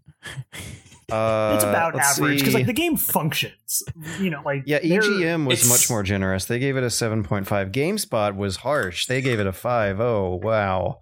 Yeah. I read the Jimquisition review, which I think was our friend Laura K. Buzz wrote it, and it seems like after reading her review and then reading a couple other reviews, the general consensus is this is not a game that looks like it was made in this era of gaming. Visually terrible, story-wise bad. The actual levels themselves play like mediocre Mega Man clone game. Animations, though. Jesus. Yeah, like the explosion particle effects. That looks like aesthetically, it looks like an anime fan on prom night. Oh my gosh, that line. Basically, people said it's like mediocre and it's definitely functional, but it like it's nothing special. Yeah. So I think it seems like in the range of like 5s and 6s. Not like a 0 out of 10 by any means, but it's not a good game. But what happened? Is there a story here that $4 million? That something happened to it, right? Because he's the same dude who's making ReCore, which is sad. But like, where did the money go? I mean, is there something that happened? Weren't they making a cartoon? He's producing ReCore, and he produced Mighty No. 9. He didn't make it, but he sold it to businessmen who were making cartoons and merchandising for Mighty No. 9, because there are going to be so many Mighty No. 9 fans buying that now, right? Oh, I guess. No. Actually, ReCore doesn't really look that good either. One thing that's amazing is that a common complaint in a lot of reviews is that this game has bad frame rate issues on the PlayStation 4. Oh. Yeah. It's Xbox 360, Mac, and Linux versions got delayed. Rad. So sick. Yeah, tight. On the day they were supposed to come out, no less. How the hell is this game having frame rate issues on a place? Look at it. Because it's a bad game. Yeah, and like, it's... So, since... Like, Stemish and I do another podcast, this is not the first time I have shat all over Keiji Inafune. This will not be the last, probably. Yeah. That dude is a thief. Like, yes, he is. Both in the monetary sense and in the creative sense, he is a fucking thief. Dang, he is, like I can't stand him. Like I cannot stand him. The only game dev I think I dislike more on a face-to-face value than him is possibly Peter Molyneux. But at least Molyneux made something worth a fuck. Yeah, I enjoy Fable too, somewhat. POK. Like, you know, Molyneux is at least responsible for some good things. Everything Inafune has touched since his takeover of the Mega Man franchise through now has been terrible. Dang. So who should be getting credit for Mega Man if one person should be getting credit for Mega Man? No one, because it wasn't one person. Yeah, it's a team. I'm going to try and quietly type on this keyboard. No, Keiji Inafune was the lead illustrator and character designer of the Mega Man series during the NES and Super NES eras. Also creating the character Zero. Yeah, no, like if he drew Mega Man, then that's still something. It is, but I don't think he was a lead on the original. From what he helped with some of the Robot Master designs, but I think Rock was designed by someone else. Yeah, Mega Man was designed by someone else, and he was. Oh, okay. He had a part in cleanup design. Oh, yeah. Now I know why you think that. Okay, never mind. Now it makes sense. So it's like he's taking credit for what.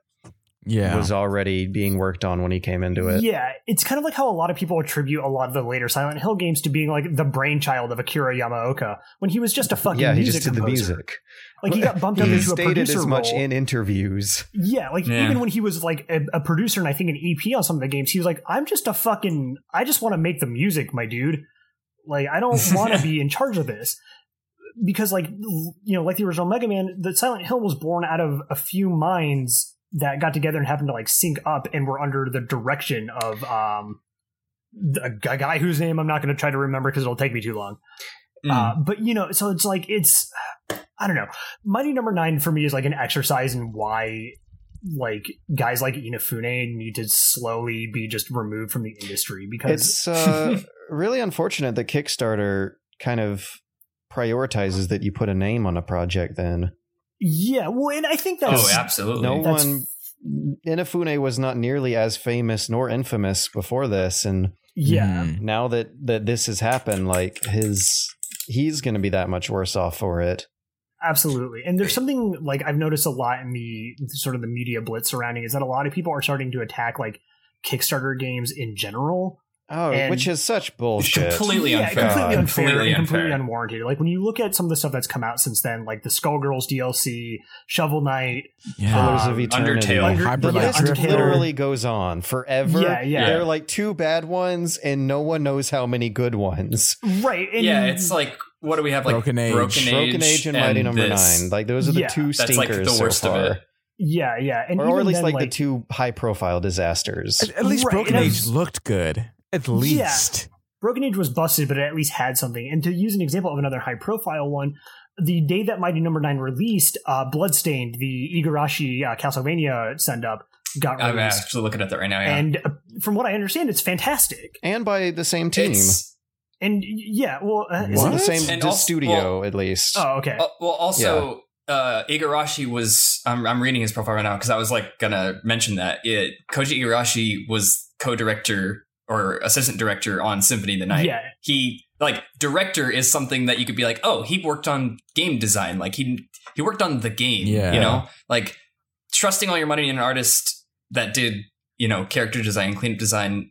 If he has no other people from the, like that era to back him up, like literally my favorite part of Mighty No. 9, the parts that I think is actually good is the like promotional art. I think the promotional art looks pretty cool, but in game it looks trash and the game is not good. So the concept art was so different. And I gave it the benefit of the doubt all the way to review day, at least. I got lucky that I didn't, but I think it's because like my big Capcom franchise is Street Fighter. So whenever it's like, what is this Mega Man shit? I was just like, let Mega Man die. Just let him die. Let him rest in peace in his mausoleum. I wish people were more comfortable letting their favorite franchises die. Yeah, I liked Max Payne better before they made a Max Payne 3. Yeah, I genuinely hope there's not another Souls game. Remember when they said there's not going to be. I hope they keep their promise. Same, like, but they already reversed that promise after they originally marketed Dark Souls 3 as being the final episode of the Souls things, and then they later clarified and it was like, no, it's just the final episode of this guy's lead development because now we made him president of the company. Well, and it's like I recently, because of the Baldur's Gate Enhanced Editions, just to tie it back a bit, there are people like, oh, will Beamdog make a Baldur's Gate 3? And like, nah. No, just make a new thing. Just make a Pillars of Eternity 2. Yeah. Like I really liked Pillars of Eternity. I thought it was great. Phenomenal job to pick up that torch and and start running with it again. We can't not talk about the live stream. We cannot not talk about the live stream. The infamous live stream, the launch day live stream with Inafune and his translator, which spawned the absolutely immortalized quote of, well, it's in the case of Mighty No. 9. It's better than nothing. Sonic the Hedgehog tweeted about it, and I thought that was from Sonic the Hedgehog. No, he quoted Inafune. That's the fucking joke. I was playing Doom all week. It's hilarious. Wow. Now, some people say it's a mistranslation because when I was watching in the beginning of the live stream, the guy who was translating, I don't know the guy's name, the white dude. Right. He stayed there the whole time. He was the only guy like in front of the computer. He was defending the game the whole time. Right. So it sounded like he said that for himself. Right at the end. People are speculating that he like tacked on some personal thoughts to what Inafune said. He was like, oh, that, you know, that's just in my opinion. But Inafune still said multiple times that, let's see here, what's the direct quote? What you see is what you get. He said that multiple times, and he translated that multiple times. So that's almost worse. Yes, exactly. So it doesn't matter that he didn't say it. He still meant the same thing that the white guy was saying. Like, it's so crazy. It's better than nothing. Still, like, relishes in the journey. You see what you see is what you get. Is like an acknowledgement of disappointment. Yes. Right. And it's also a dismissal of like guilt. It's just like, oh, what you see is what you get. And I'm just going to leave and steal more money. Like, Mm-hmm. Disappointment without anyone feeling guilty is even worse than regular old disappointment. Yeah. They're talking about bugs like it's okay. Like it's just another, like this is like the 90s. You know, when you release a game and you couldn't patch, like it's so weird. That live stream was so cringy. Oh, yeah. Like turn on Twitch or I think it's ReChat, and you could see like the live comments. And as it went down, Twitch has that built in now. It does. So if you just go to the VOD, great. I'll have to go check that out later. Holy like, shit! I saw nothing is sacred anymore. Getting posted around, but it was. Yeah, that set me into a fury a couple nights ago. I didn't even put in money, and I'm like, I have no idea how to feel about it. Like all those people who put in money believing that they're gonna get another Mega Man, which I thought would be cool. I mean, I grew up with Mega Man, but I just didn't know. I didn't know the guy. No. I didn't know Inafune, so I was like, I can put my money down. Yacht Club instead. Yeah. Get some Shovel Knight action. Just go fucking buy Cuphead, which looks like better in every way. Absolutely. It does. The other anything's better. So this is, I don't know how confirmed this is, but there were multiple accounts of the Mighty No. 9 Wii U version effectively bricking people's Wii U's. I heard like no less than 5 different accounts of that happening from different people that don't know each other. Oh I think that's true. My jaw literally dropped. Yeah. How the fuck do you mess up so badly that your game bricks a console? Like that's insane. So like and it goes deeper. A friend of mine that got the PS4 version, apparently when he booted the game up, the only buttons that were mapped when he got into gameplay were R1 and L1. Why? And then on the PC version, and I think this happened to Cranky Construct, I believe the game just for no reason deleted his save file. Oh my god. Like the other I've also heard several accounts like a lot of the DRM free like PC version, the version that you don't need a launcher to play or you just play it, like Mighty No. 9.exe just like crashes and fucks up your saves as well. I wouldn't be surprised. Like it's unplayable. Yeah, like fuck man. Wow. Like it's this is like this is going to go down as like legendary. Like ain't this is going to be like a point in gaming history. Yeah.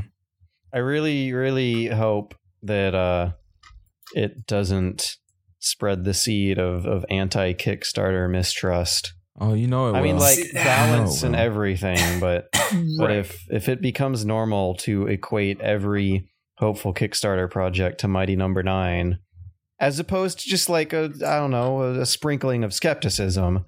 Yeah. But if it gets out of hand and tarnishes the whole platform, that's going to suck. I don't think it will, like long term. I think there's going to be a lot of hate for the next few months.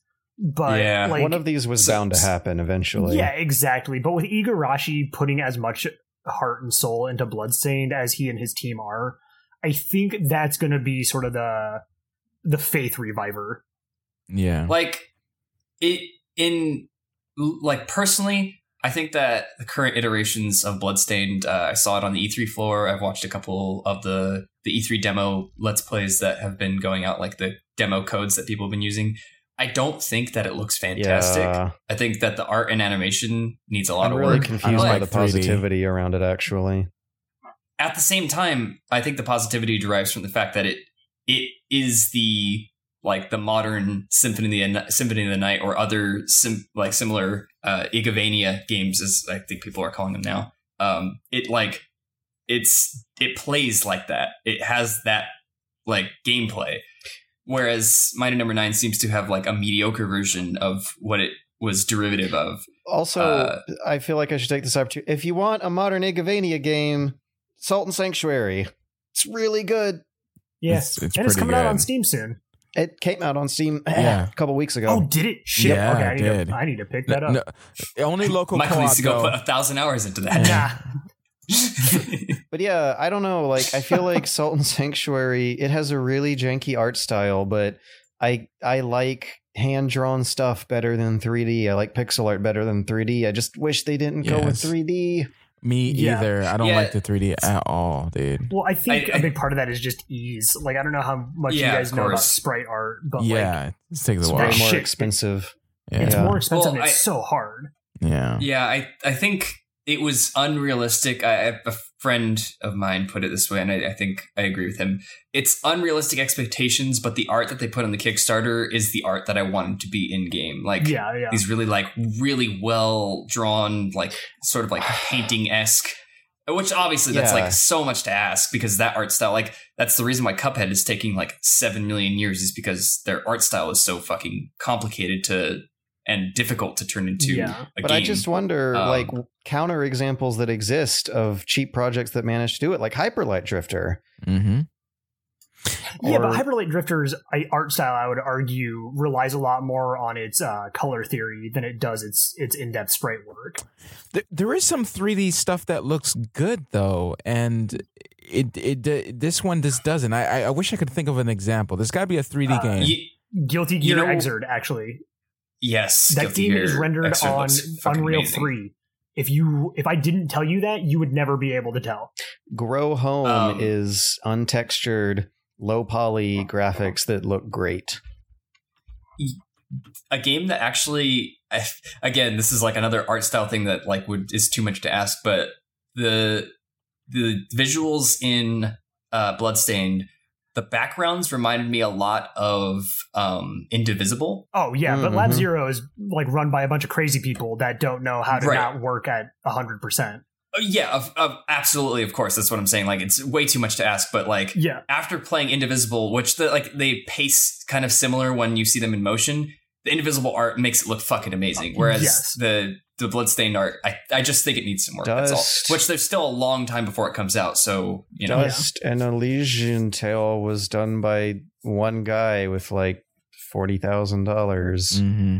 Well, and like Dragon's Crown was made on basically like a Philly cheesesteak and like a 5 yen coin. There, what we know is that there are counterexamples. I guess what is happening is that I guess a lot of the team that's putting together Bloodstained aren't dedicated artists, right? And I think that's what it boils down to is that like it definitely seems like a mercenary job for a lot of people that aren't Iga and the core team. Mm-hmm. And I'm willing to bet that those people weren't going to take a pay cut for artistry the way that the guys at Lab Zero would, or the way that George Kamitani would.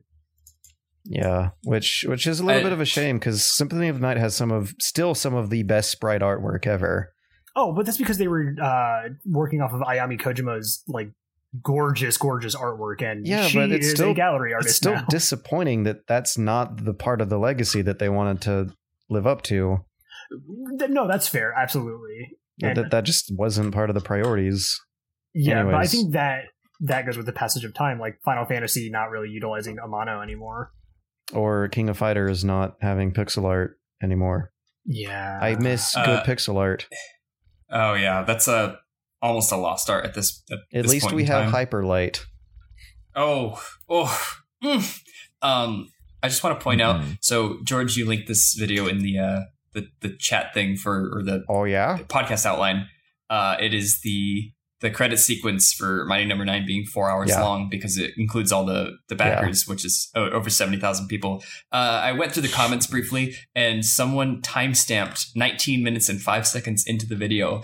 Mighty No. 50,000 or Mighty No. 5,040 is named Camille was right. Oh, God. Yep, there he is. Fucking destroyed. Wow. Amazing. No. Why is it 4 hours? I guess they had to fit everything in. They could have triple wrote it, in my opinion. I think that this whole team just had no ideas. They're like, let's make Mega Man and be really uncreative about it and not even come up with a clever way to compress a list of the backers. I will give them 1 point of creativity for making every single backer a mighty number. I think that's like a fun little addition. Like, instead of having like a stage made out of names that you run through, or names that you have to shoot through, or I'm not saying that the fucking listing them in a straight line for 4 hours is a good idea. I'm saying that like it had this been an incredible game, that would have been really cool for, you know, whoever's on this list to be like, yeah, I might like. I'm backer number this. I'm mighty number 6,000. Like I'm like a part of this it history. Fast. Like I realize that the text list is a bad idea, George. I'm saying that the mighty number idea is cool. It's so bewildering though that I'm finding it hard to get this train of thought to derail, because like maybe what we're seeing here is a hyper sensationalized news story, and there's just a button the player can press to fast forward through this stuff.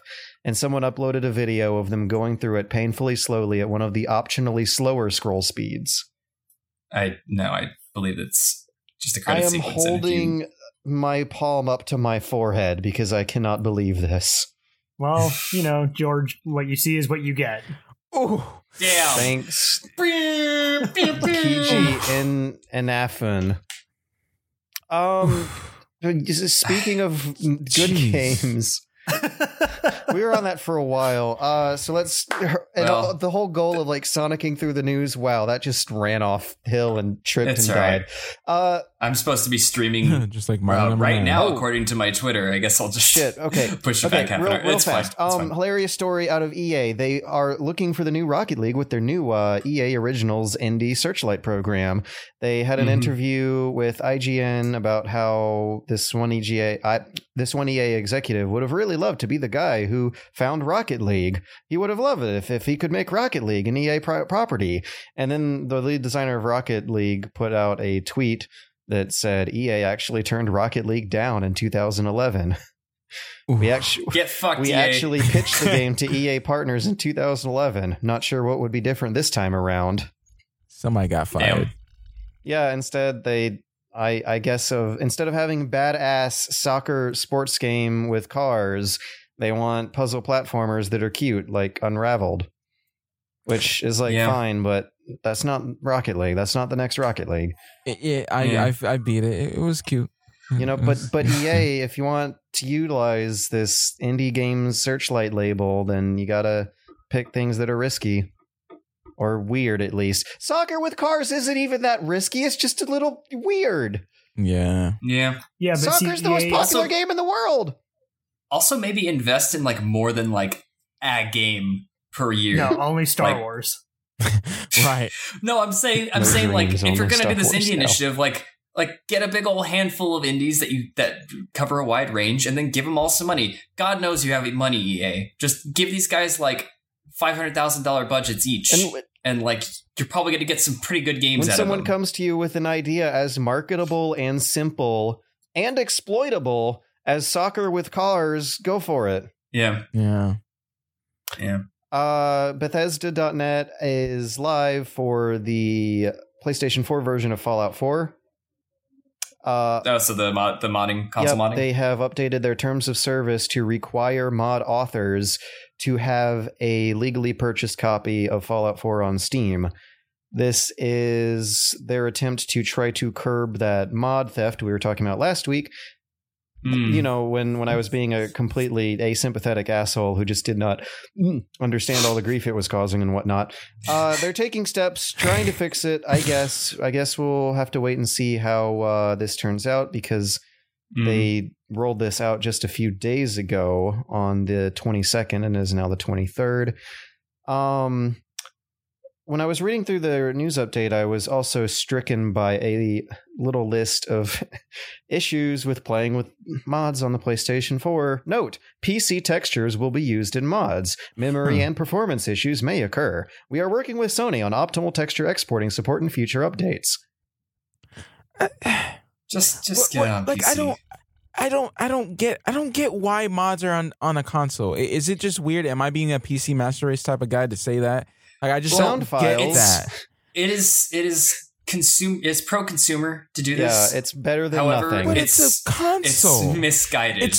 It's misguided. Sound files are currently not supported. The PS4's sound format is a proprietary format. We are working with Sony on sound file processing support in a future update.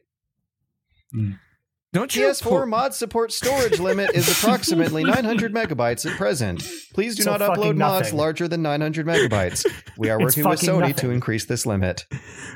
Don't you play a console for it to be easy? That's what most console guys say. Like, I just want to put it on. Consoles are the Apple experience. That's not the case anymore. They're not easy anymore.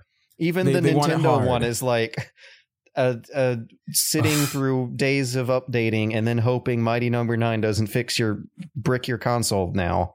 No, yeah, like, well, and I actually have a story about that. When The Witcher 3 came out, my PC had recently bricked, so and just like to an unrepairable set, and I didn't have the money to buy a new one, so I ended up getting on PS4. You don't know how many gigs I had to sit through to install? Oh, jeez, like 60, like, at least. Like it was like 20, I think, but still, like that chugging through the PS4's like architecture trying to download it. Yeah, nah. And then you have to update it. And games, console games, are way buggier than they used to be. Even when everything's working as intended, I still like find myself falling through the ground and seeing missing textures and.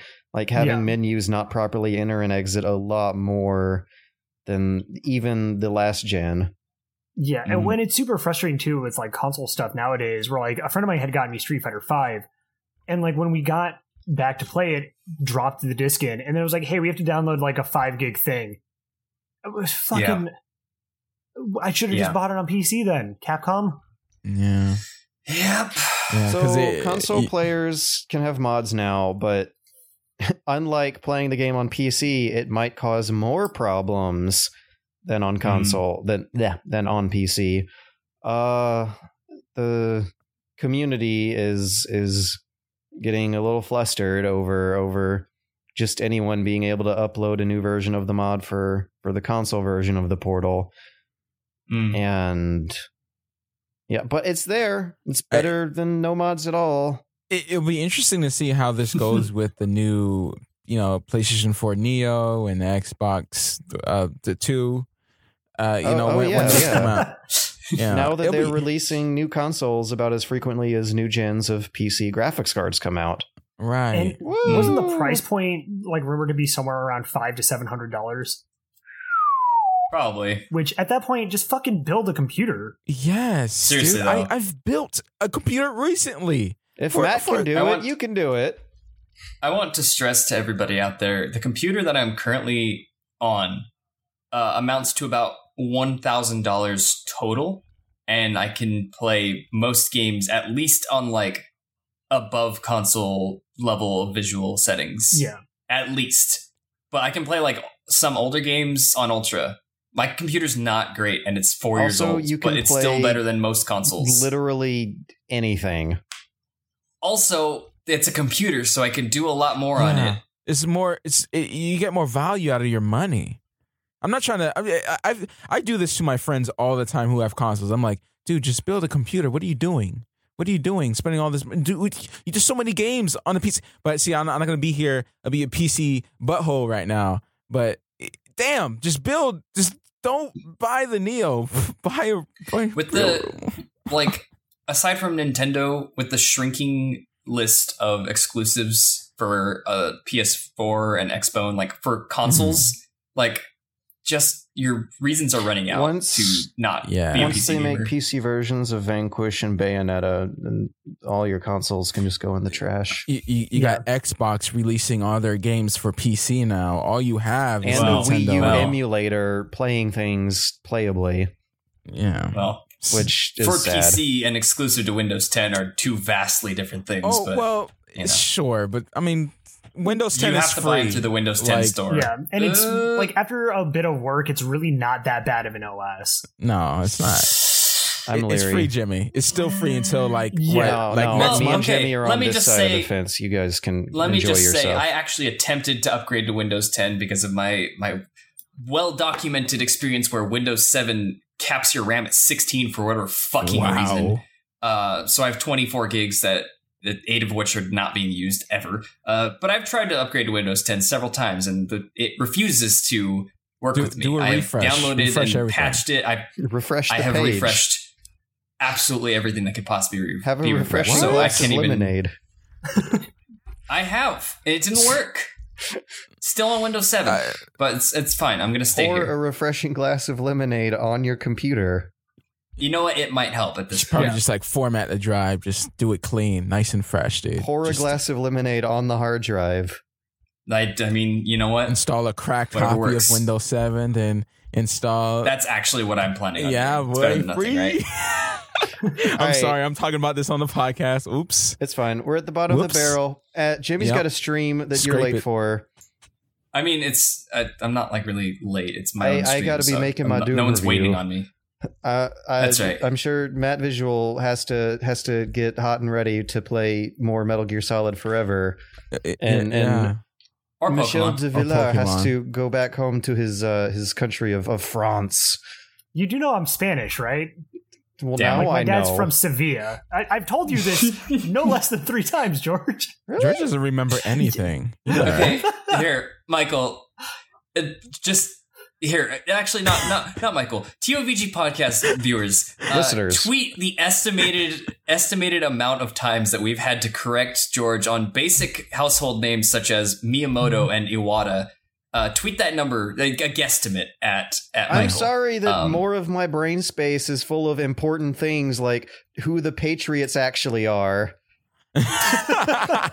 You can do both. I mean, listen, if I can remember all these shitty game designers and still tell you that Kojima's interpretation of Melville is pedestrian at best at 4 a.m. I wish I could be like Liam from The Best Friends and know off the top of my head who made the Vita port of every game ever. Oh my god. Yeah, that is some encyclopedic knowledge. Yeah. Oh. Wow. Anyways, we got to go on our Quake. God, this is a long ass fucking podcast. Is. Thanks for listening, everybody. Thank you very much. We appreciate it. We love you. Oh, we want you to watch our videos. Thank you for having me, guys. Yeah, thanks. Go follow our guest. He's a very nice man, from what I hear, and from the 2 hours of conversation, I agree with that. Gotten drunk and talked about life with Michael in the middle of the night, and that's how I filter my podcast guests. By alcohol at Maxfest. Yeah. That's why we've had Scrib on like 6 times. Scrib is cool though. Yeah. Scrib is cool. Oh, what are you trying to say about Michael, Matt? Also, Scrib and I are from the same town. Oh. Yeah. Wait, okay. Cool town. No, that wasn't implying anything to Michael at all. I know. Well, I'm just slapping you butt cheeks. I outed myself as putting thousands of hours into every Souls game. There is no ego for me to hide. Michael, I have... No, that's like the height of cool as far as like the modern gaming scene. You're better than Scrib. Before Scrib did that. What are you trying to say about Scrib? Before we go, I just do want to tell like a quick story. When I was at MagFest, I don't remember who said it. I might have had this conversation with you before, Michael, but were you the guy who, when I mentioned Scrib to someone, were you the guy who said, "Oh, I know Scrib. He's my spirit animal"? I don't think so. No, I don't believe that was me. Someone said that, and I don't remember who. Yeah, because in spite of the fact that Scrib and I both live in the same city, we actually haven't crossed paths that much because we both never leave our apartment. Really? You can see him coming from a mile away. I know. I could look down the street and probably see his apartment. I actually know what complex he lives in, even off of the... Is he tall? He is very lanky. He's a lanky individual. He's a lanky con. I'm trying to think, like, Scrib's about my height, and I'm like 5'9", 5'10". Okay. So anyway, you aren't the spirit animal Scrib man. That's all. That's all. No. My spirit animal is probably Austin more than anyone. TOVG podcast homework. Go tweet at Scrib. Ask him how tall is he? Yeah. Ask him if you are his spirit animal. #Bush. Bye. Yeah. Bye, everybody. Bye.